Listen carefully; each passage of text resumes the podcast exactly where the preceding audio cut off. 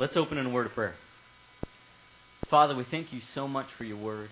Uh, Lord, we thank you that we can gather here together and open your word and that your spirit is alive and active within us and within your word to teach us and to mold us and shape us. Father, I pray that we would be drawn to you this morning, to your power, to your glory, um, to your awesomeness, Lord, and that we would stand in awe and be amazed by you. Father, and that your word would not return void, but uh, our hearts would be motivated and challenged and changed this morning. Um, again, we thank you for all that you are and all that you've done for us. We pray this in your precious name. Amen. So, need a little background for you. Uh, we got it a little out of order, unfortunately.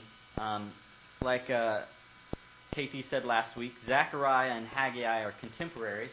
They spoke at the same time, Haggai did start his message a little before Zechariah, so I should have gone before KT, but still, uh, the message remains the same. So, so you know, Haggai started a little before Zechariah.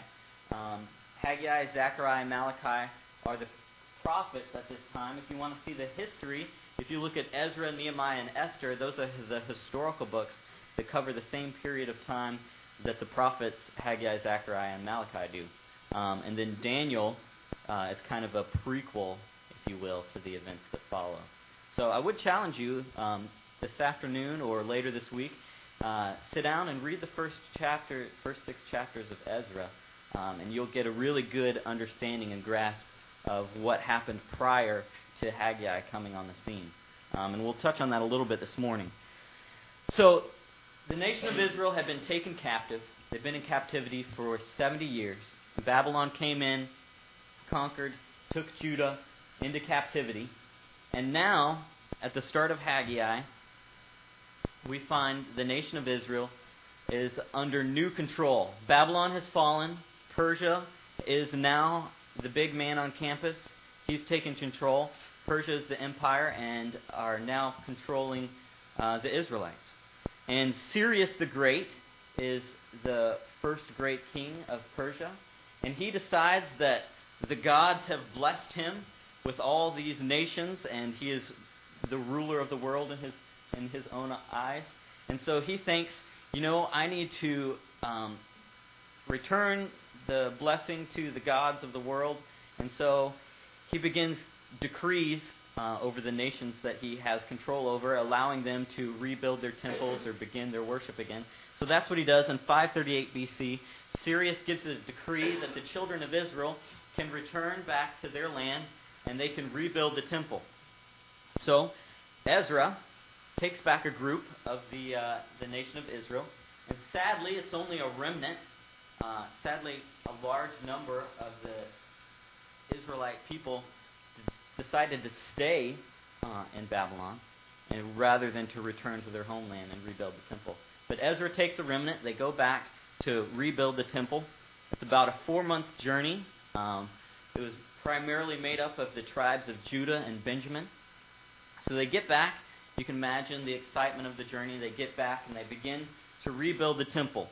So they rebuild the altar so that they can make sacrifices. They begin to lay the foundation of the temple and they have a celebration. And they immediately begin to see some opposition.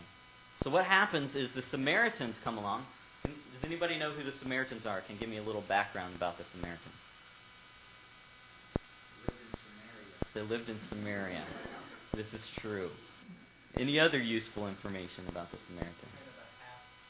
They were a half people. They were a, a mixed breed, if you will.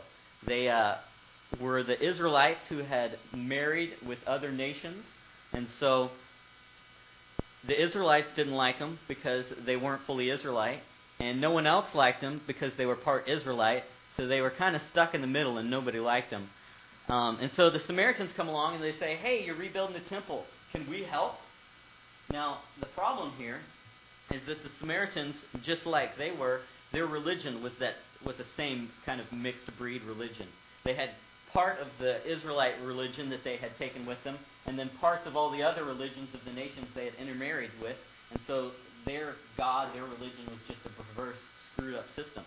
So, rightfully so, the Israelites say, No, you have no part in this. Uh, you do not worship the one true God that we do, and we don't want your hands on this work. So the Samaritans are offended by this, and so instead of their uh, attitude to help, they now turn to be their adversaries, their enemies, and put their hand against them. So they try many ways to stop their progress and hinder them. Um, the Israelites see this uh, confrontation and uh, oppression, and it begins to dwindle their spirits. Uh, the uh, the Samaritans write a letter to the new king of Persia, um, the success, successor of of Cyrus, and they say, "Hey, the Israelites are rebuilding the wall. They plan on um, not paying you tribute anymore, and once they get done, you know, turning their backs on you," which wasn't true. Um, but the king issued a decree that they were to stop uh, stop rebuilding the wall, which they weren't building, and so so the Israelites stopped. They stopped rebuilding the temple. They got the foundation laid, and, about, and that's about as far as they got. They met opposition and they gave up. So that was in 538 BC. If you turn to Haggai chapter 1, verse 1, that's where we are now. It says in verse 1 In the second year of Darius the king, in the sixth month, on the first day of the month, the word of the Lord came by the hand of Haggai the prophet to Zerubbabel the son of Shealtiel, governor of Judah, and to Joshua the son of Jehozadak, the high priest. So, unlike a lot of books in the Old Testament, or even throughout the Bible, where we don't know the exact dates of when they were written, we can actually pinpoint the date here within like three days. So, it's somewhere between August 29th and September 1st in the year 520 BC that Haggai comes and gives his first message to the children of Israel. So, if Cyrus made the decree in 538 BC, and it's now 520 BC, how long had the people been back? 18 years. They had returned to the land with the intention of building the temple. It's been 18 years, and there's nothing but a foundation. So, what happened? We meet two people. First, Zerubbabel, the son of Shealtiel. His name means sown in Babylon. It's a heathen name, and he was of the line of Christ, and he was appointed by Cyrus to be the governor of Judah. So he's kind of like their fake king. He has authority to rule over Judah, but but uh, Cyrus was the king. So Zerubbabel's the governor. Then we meet Joshua, the son of Jehozadak. Jehozadak was the high priest uh, at the time of the Babylonian invasion and so Joshua is the religious ruler of the people. So we see Haggai speaking to the governor, Zerubbabel, and to the high priest, Joshua, and to the people of Israel. So, verse 2. It says, Thus says the Lord of hosts. Pay attention to that phrase because you're going to hear it like 15 times this morning. Thus says the Lord of hosts. These people say the time has not yet come to rebuild the house of the Lord. I love that intro there, these people. How often in the Old Testament do we see God refer to the nation of Israel as his people? But he starts out with, these people. And it immediately brings to mind the um, idea of parents. I'm sure many of you have been in this situation or heard this before or experienced this with your own parents. But perhaps the father comes home from work, long day at work, walks in the door to greet his wife, and his wife begins with, Do you know what your son did today? It's not her son at this moment, it's his son. Do you know what you know what I'm talking about? And I feel like that's what the Lord's saying right here. These people, you know what these people are saying? They're not my people right now. He said they're saying that it, the time has not yet come to rebuild the temple. The decree was given by by Cyrus. The people had returned. They'd laid the foundation, and they gave up. And they made an excuse. They said it just must not be the right time to build the temple. And what were their reasons? We looked at one they had begun to receive oppression from their enemies around. And so that dwindled their spirits. And they said, you know, maybe if, If God wanted to build us the temple, we wouldn't be seeing this oppression. And then the edict from the king to stop. Well, you know, if the king says stop, then we must have to stop. It must not be the Lord's will. But what's funny about that is, did the king tell them to stop building the temple? No, he only said that they should stop building the wall, which they weren't doing. And if you know the history of Persian law, you know that when Cyrus made his decree that the people to, were to return and rebuild the temple, that there couldn't be any other decrees to go against that decree. So even when the king made the new decree for them to stop, it was pointless, it was worthless. The first decree outweighed it. And so the people still had the right to rebuild the temple because of the decree from Cyrus. So we see that they made excuses, but that wasn't the real heart of the matter. So if we go on and we look at verse 3, we're going to find out what the real heart of the matter is with the people. verse 3. It says, When the word of the Lord came by the hand of Haggai the prophet, is it time for you yourselves to dwell in your paneled houses while this house lies in ruins? Now, therefore, thus says the Lord of hosts, consider your ways. You have sown much and harvested little. You eat, but you do not have enough. You drink, but you, are, you never have your fill. You clothe yourselves, but no one is warm. And he who earns wages does so to put them into a bag with holes. Thus says the Lord of hosts Consider your ways. Go up to the hills and bring wood and build the house. And I may take that I may take pleasure in it and that I may be glorified, says the Lord. You looked for much, and behold, it came to little. And when you brought it home, I blew it away. And when uh, why, declares the Lord of hosts? Because my house that lies in ruins, while each of you busies himself with his own house. Therefore, the heavens above you withheld the dew, and the earth has withheld its produce. And I have called for a drought on the land and the hills, and the grain, and the new wine, and the oil, and on the and what the ground brings forth, on man and beast, and on all your labors.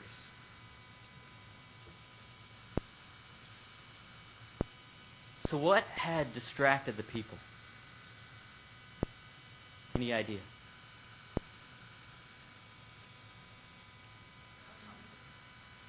Comfort, their own needs.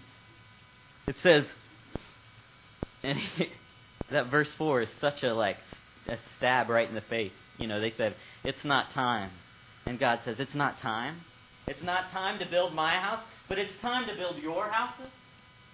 Is that what time it is? Time for you to build your paneled houses? And when it says paneled houses here, we're not referring to, they just didn't take up stones and build these, ni- these little homes just so they would have cover.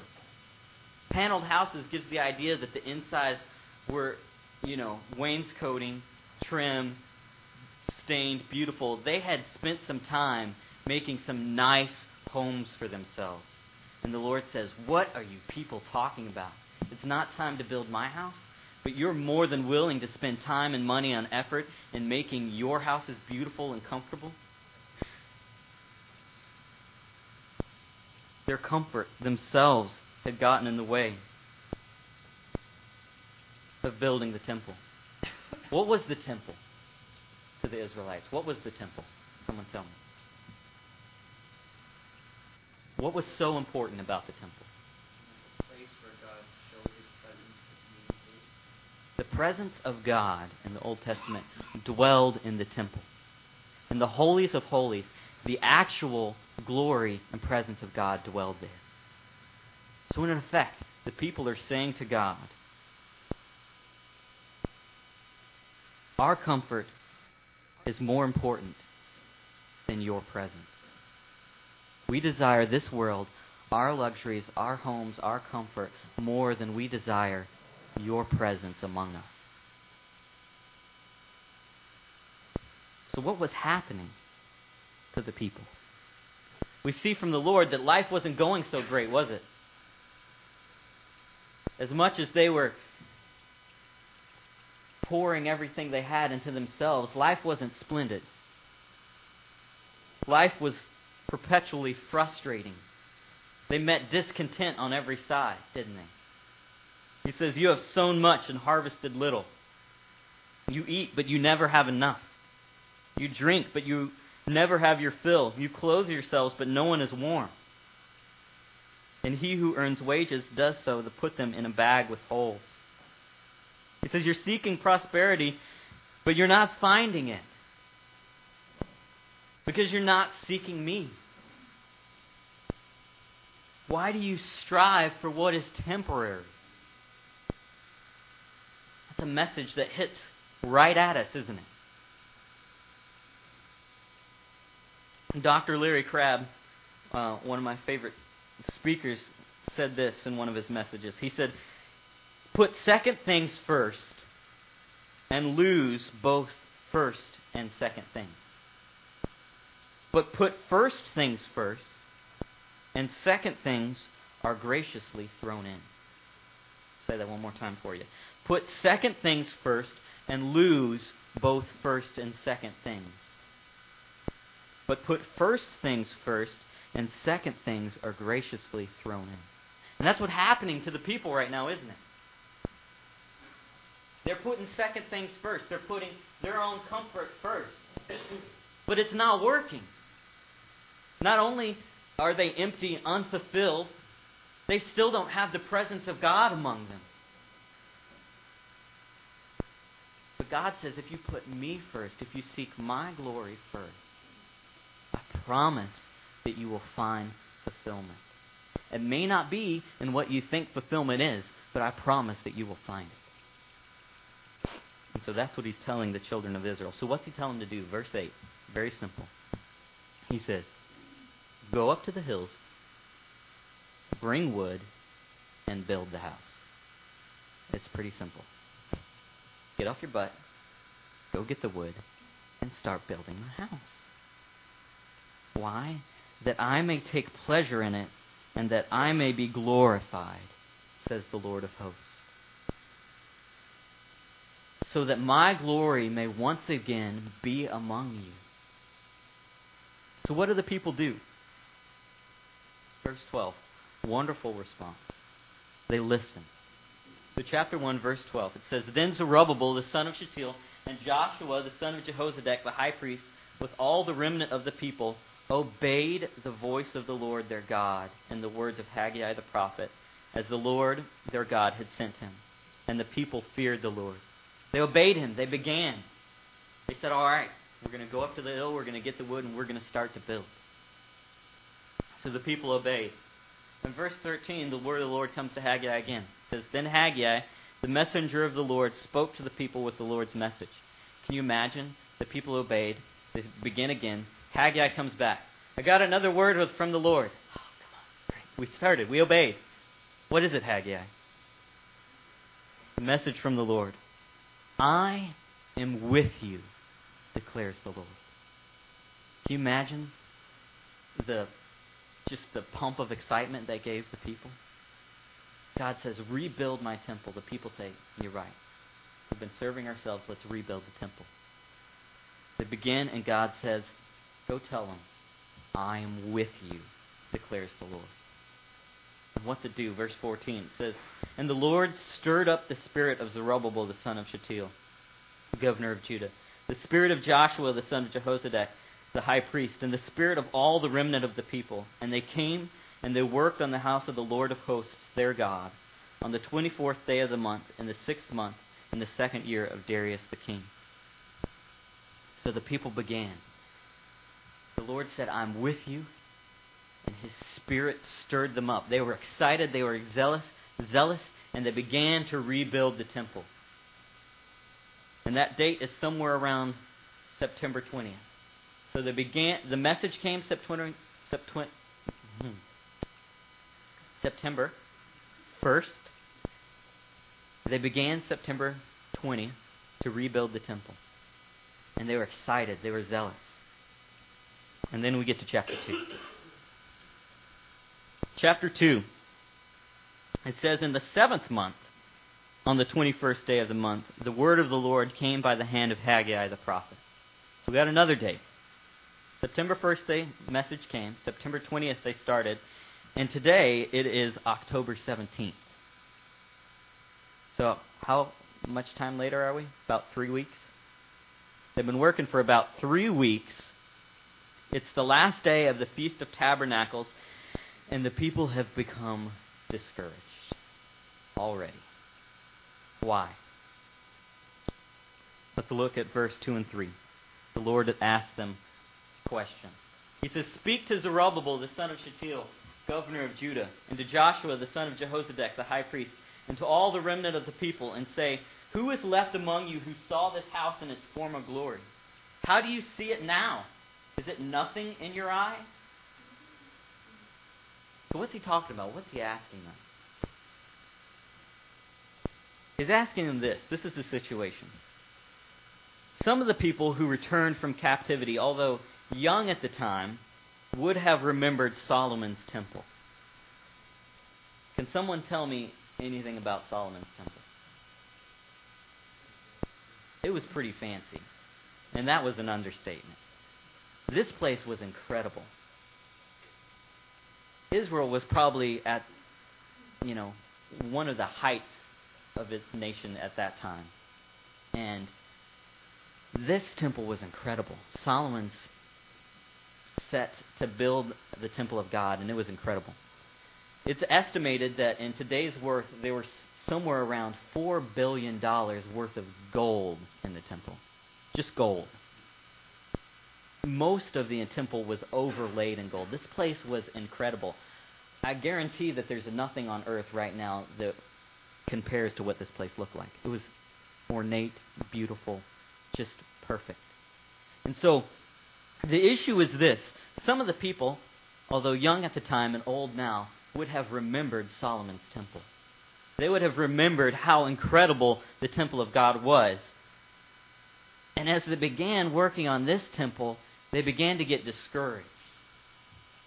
They began to think back to Solomon's temple and then look at what was in front of them, and they thought, man, this thing is nothing like Solomon's temple. It's nothing like the temple that we had before the Babylonians destroyed. I mean, this thing looks like a barn compared to the temple. What's the point? But this wasn't the first time this happened. If you look back to Ezra chapter 3, it happened before. 18 years ago when they began to build the temple. The same thing happened. Ezra 3, verse 10, it says, And when the builders laid the foundation of the temple of the Lord, the priests in their vestments came forward with trumpets, and the Levites and the sons of Asaph with cymbals to praise the Lord, according to the directions of, king, of David, king of Israel. And they sang responsively, praising and giving thanks to the Lord, for he is good, and his steadfast love endures toward Israel. And all the people shouted with a great shout when they praised the Lord, because the foundation of the house of the Lord was laid. Verse 12. But many of the priests and Levites and heads of the father's house, old men who had seen the first house, wept with a loud voice when they saw the foundation of this house being laid. Though many shouted aloud for joy, so that the people could not distinguish the sound of the joyful shout from the sound of the people's weeping. For the people shouted with a great shout, and the sound was heard far away. So we see that the young people are excited. We're rebuilding the temple. But the old people, they say, man, this is nothing like Solomon's temple. What's the point? You know, maybe they thought, it's better if we just have a beautiful memory than if we press on and continue with this crummy imitation. And it's easy to apply that to our own lives as well, isn't it? Often do we compare ourselves, our work, our ministry, our church, our family, our lives to others. Man, you know, look over there and look at the work that's happening. Look how the Lord is blessing and doing amazing things you know, what's the point? You know, I've only I've only seen just a little response. Might as well give up. But what does the Lord say to the people? Verse 4. He says, Yet now be strong. Don't give up. Be strong. O Zerubbabel, declares the Lord. Be strong, O Joshua, son of Jehozadak, the high priest. Be strong, all you people of the land, declares the Lord. Work, for I am with you, declares the Lord of hosts. According to the covenant that I made with you when you came out of Egypt, my spirit remains in your midst. For thus says the Lord of hosts Yet once more, in a little while, I will shake the heavens and the earth and the sea and the dry land, and I'll shake all the nations, so that the treasures of all nations shall come in. And I will fill this house with glory, says the Lord of hosts. The silver is mine, the gold is mine, declares the Lord of hosts. The latter glory of this house shall be greater than its former, says the Lord of hosts. And in this place I will give peace, declares the Lord of hosts. He says, Be strong, press on. And he gives them two reasons. First, he says, Work, for I am with you. I am with you. I have set to do this. This is my work. How dare you call it trivial? I have set to work among you to rebuild the temple. How dare you call this trivial? I am in this. In verse 5, he says, I am God and I am with you. And he recalls them back. He says, according to the covenant that I made with you when you came out of Egypt, my spirit is among your midst. He recalls them back to Egypt. I am the same God, Israel, that brought you out of the land of Egypt. The same God that split the Red Sea. The same God that guided you by a pillar of fire and a pillar of smoke. I am that God. And I am among your midst. Be strong. Press on. Because you build more than you see. Right now, you see a small and insignificant temple, but you're looking only with your human eyes. And it goes beyond that. In 1 Chronicles 28:20, it's interesting. David is speaking to his son Solomon, instructing him of how to, to build the temple before the temple. And David shares with Solomon a very similar message. He says, it says, Then David said to Solomon his son, Be strong and courageous and do it. Do not be afraid and do not be dismayed, for the Lord God, even my God, is with you. He will not leave you or forsake you until all the work for the service of the house of the Lord is finished.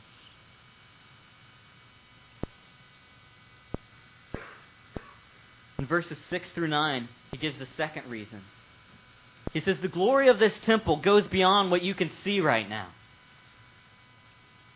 And I think we see this promise fulfilled in, in a number of different ways a progression of fulfillments. We see that often with prophecies, and I think we see it in a number of different ways. Firstly, is that later Herod did complete this temple.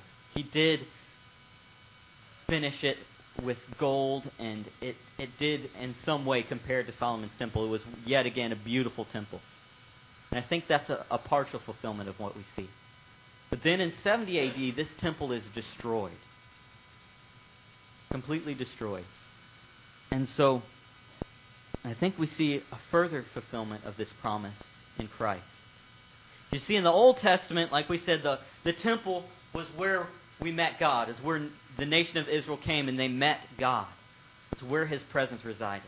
And in the New Testament, Christ is where we meet God. Christ came down, the presence of God, the fullness of God, and dwelled a human body and came to earth. And that's where we meet Christ. And in the New Testament, Christ refers to himself as the temple, doesn't he? In John chapter 2, 19, Christ says, Destroy this temple, and in three days I will build it up again. And John goes on to say, and Christ wasn't talking about an earthly physical temple, he was talking about himself. And I think that there is yet to be a fulfillment of this promise. In Revelation 21 22, John sees a vision of the new heaven and the new earth. And this is what he says He says, I saw no temple in the city, for its temple is the Lord God, the Almighty, and the Lamb. You see, even when Solomon's temple was built in all of its beauty and gold, it wasn't about the building, was it? That wasn't what made the temple extraordinary. It's because the presence of God dwelled there. The Shekinah glory, the holies of holies, was indwelled by the presence of God. And so, Christ is God. And we see the glory of Christ fulfilled in that promise. And when one day we stand in glory with our God and our Savior, we will be surrounded with the presence of God in His glory, and it will compare, the temple will compare nothing to it.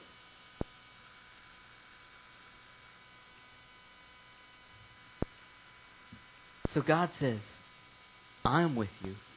I have set to do this. Be strong.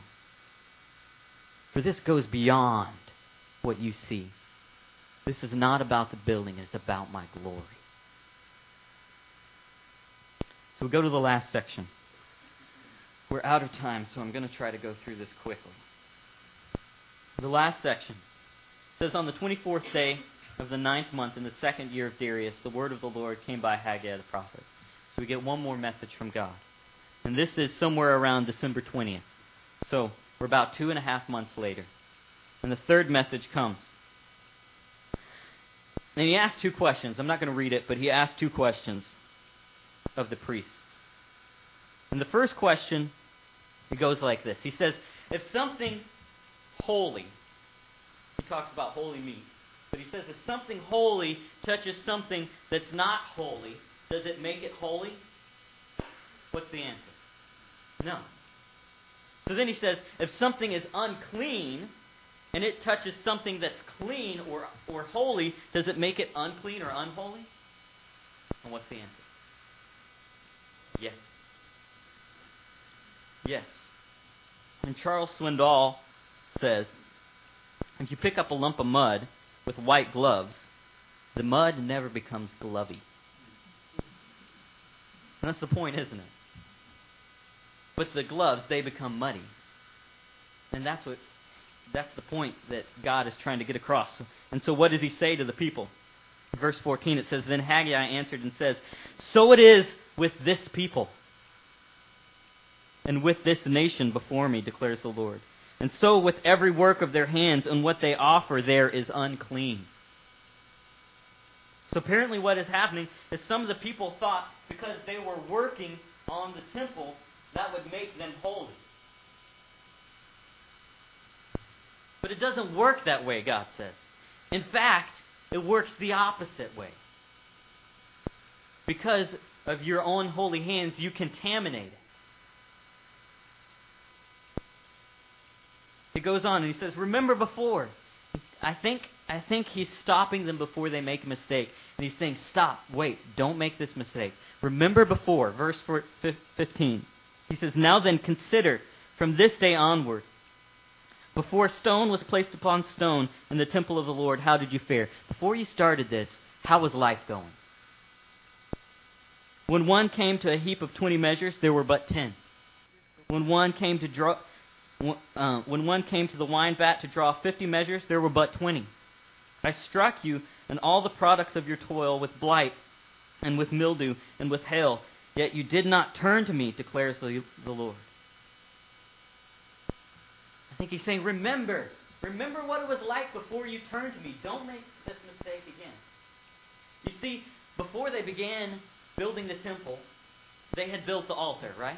That was the first thing they did. They rebuilt the altar so that they could sacrifice. Even though they had not finished rebuilding the temple, they were still recognizing the sacrificial system. The people were still coming, offering sacrifices. The priests were making sacrifices all the time that the temple lay in ruins. And so I think the Lord is saying to them, remember and don't fall into this trap again because it's not about your service, it's about your heart.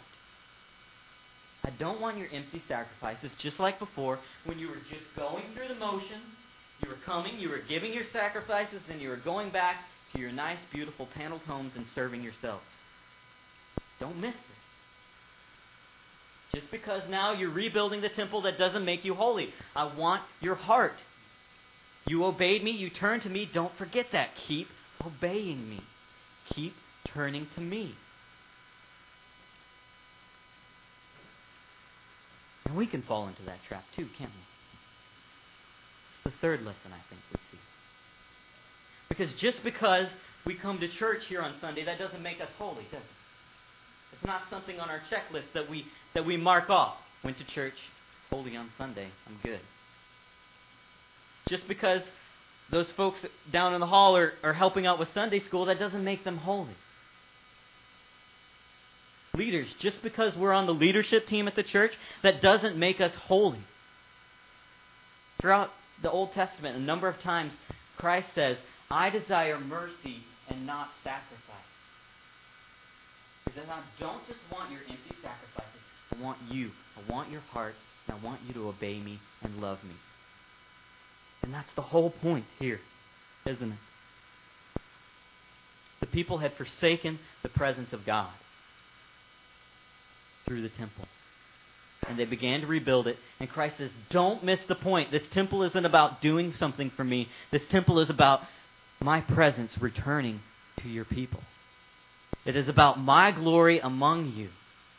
And don't forget that focus. In 1 Samuel, we know from 1 Samuel 6 7, it says, that God sees not as man sees. Man looks on the outward appearance, but the Lord looks on the heart. I'm seeking a genuine heart, says the Lord to the people. And so what does he say next? Verse 18. He says, Consider from this day onward, from the 24th day of the ninth month, since the day that the foundation of the Lord's temple was laid, consider. Is the seed yet in the barn? Indeed, the vine, the fig tree, the pomegranate, the olive tree, have they yielded nothing? But from this day on I will bless you. Again, I think he's trying to catch the people before they fall again. He says, You have obeyed, and I have promised to bless you. They started in September, right? It's December. How long has it been? About three months. Says it's only been three months, guys. For 18 years you turned from me and served yourselves. It's only been three months. He says, Is the seed yet in the barn? I think the question is Is the blessing here yet? Are the fig trees, the pomegranate, are they yielding fruit yet? No, not yet. It's only been three months, and it's December. It's winter. But spring is coming. My blessing is coming. Press on, seek me, and I promise you will find fulfillment.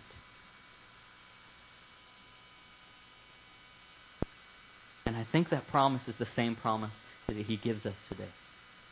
How did the people fare when they lived for themselves? When these people had living a frustrated, discontent life? It says they toiled and they got at maybe best half back. It says they were putting money in bags with holes. They were saving up for something that didn't last, that didn't matter. They were going through the motions and they were living for themselves. And it had produced nothing and emptiness.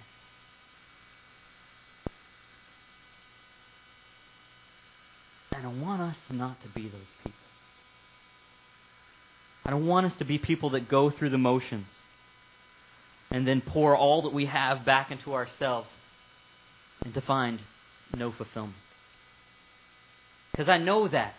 I've experienced that. I experience it now. So often I serve myself. I, I pour all that I have back into myself, into what I have, into this earth, into what's temporary, seeking joy and fulfillment, and I don't find it. And I know that you guys know what I'm talking about. But Christ in Matthew 11:28 says, "Come to me, all who labor and are heavy laden, and I will give you rest." John 10:10 he says, "The thief comes only to steal, kill and destroy. I came that you may have life and have it abundantly."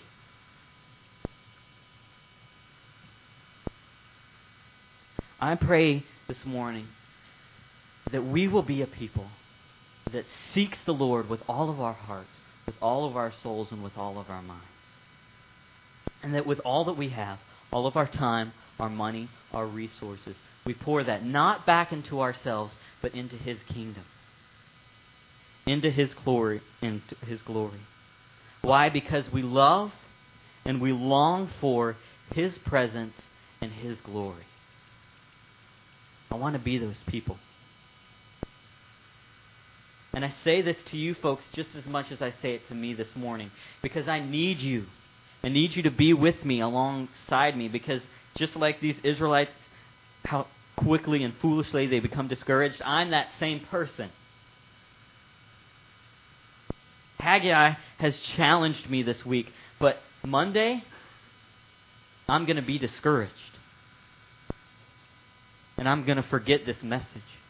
And we can't do that. We have to be a people that come along one another, and when I'm down, you pull me up.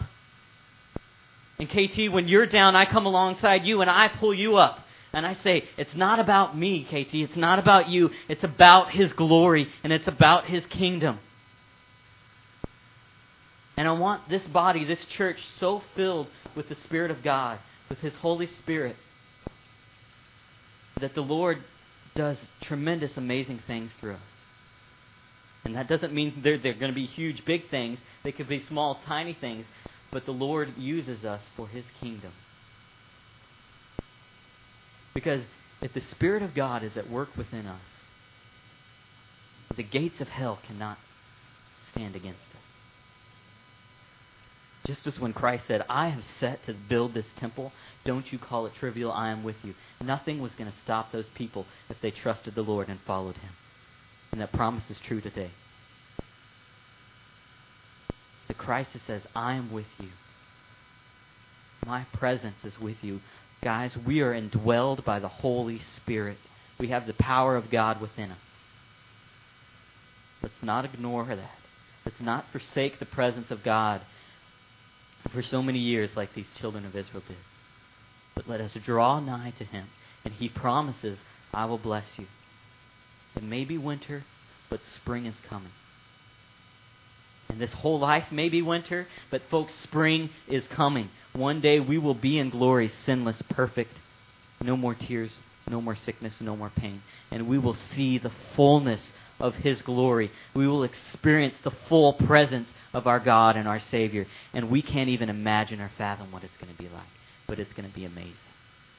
And let us hold to that. Let us be spurred by that. Let us seek His presence here and now. Father, we thank you so much for your word. We thank you so, so much that you love us. We thank you that you loved us so much that you sent your Son, Christ, to die, Father, so that we didn't have to. That you took our sin and you put it upon your Son so that we might have life. And as you said, that we might have life abundant. Father, I pray that we wouldn't turn back, that we wouldn't make the same mistake that the Israelites made, that we wouldn't make the same mistake to, to ignore you, to turn from you, and to seek the futile, worthless things of this world, but would, we would turn, and with all our might and with all our power, we would seek your presence and we would seek your glory, because that is where we find true fulfillment, true joy, is within your presence. There's nothing here left. Father, capture us. Father, I pray that your Spirit would be alive, working powerfully in this body, that we might encourage and spur one another on. Lord, we love you, but we need you so desperately, for we are weak. I pray you, you would take our weakness, Lord, and that you would make us strong through your power. Again, we love you and we need you. We pray this in your precious and your magnificent name. Amen.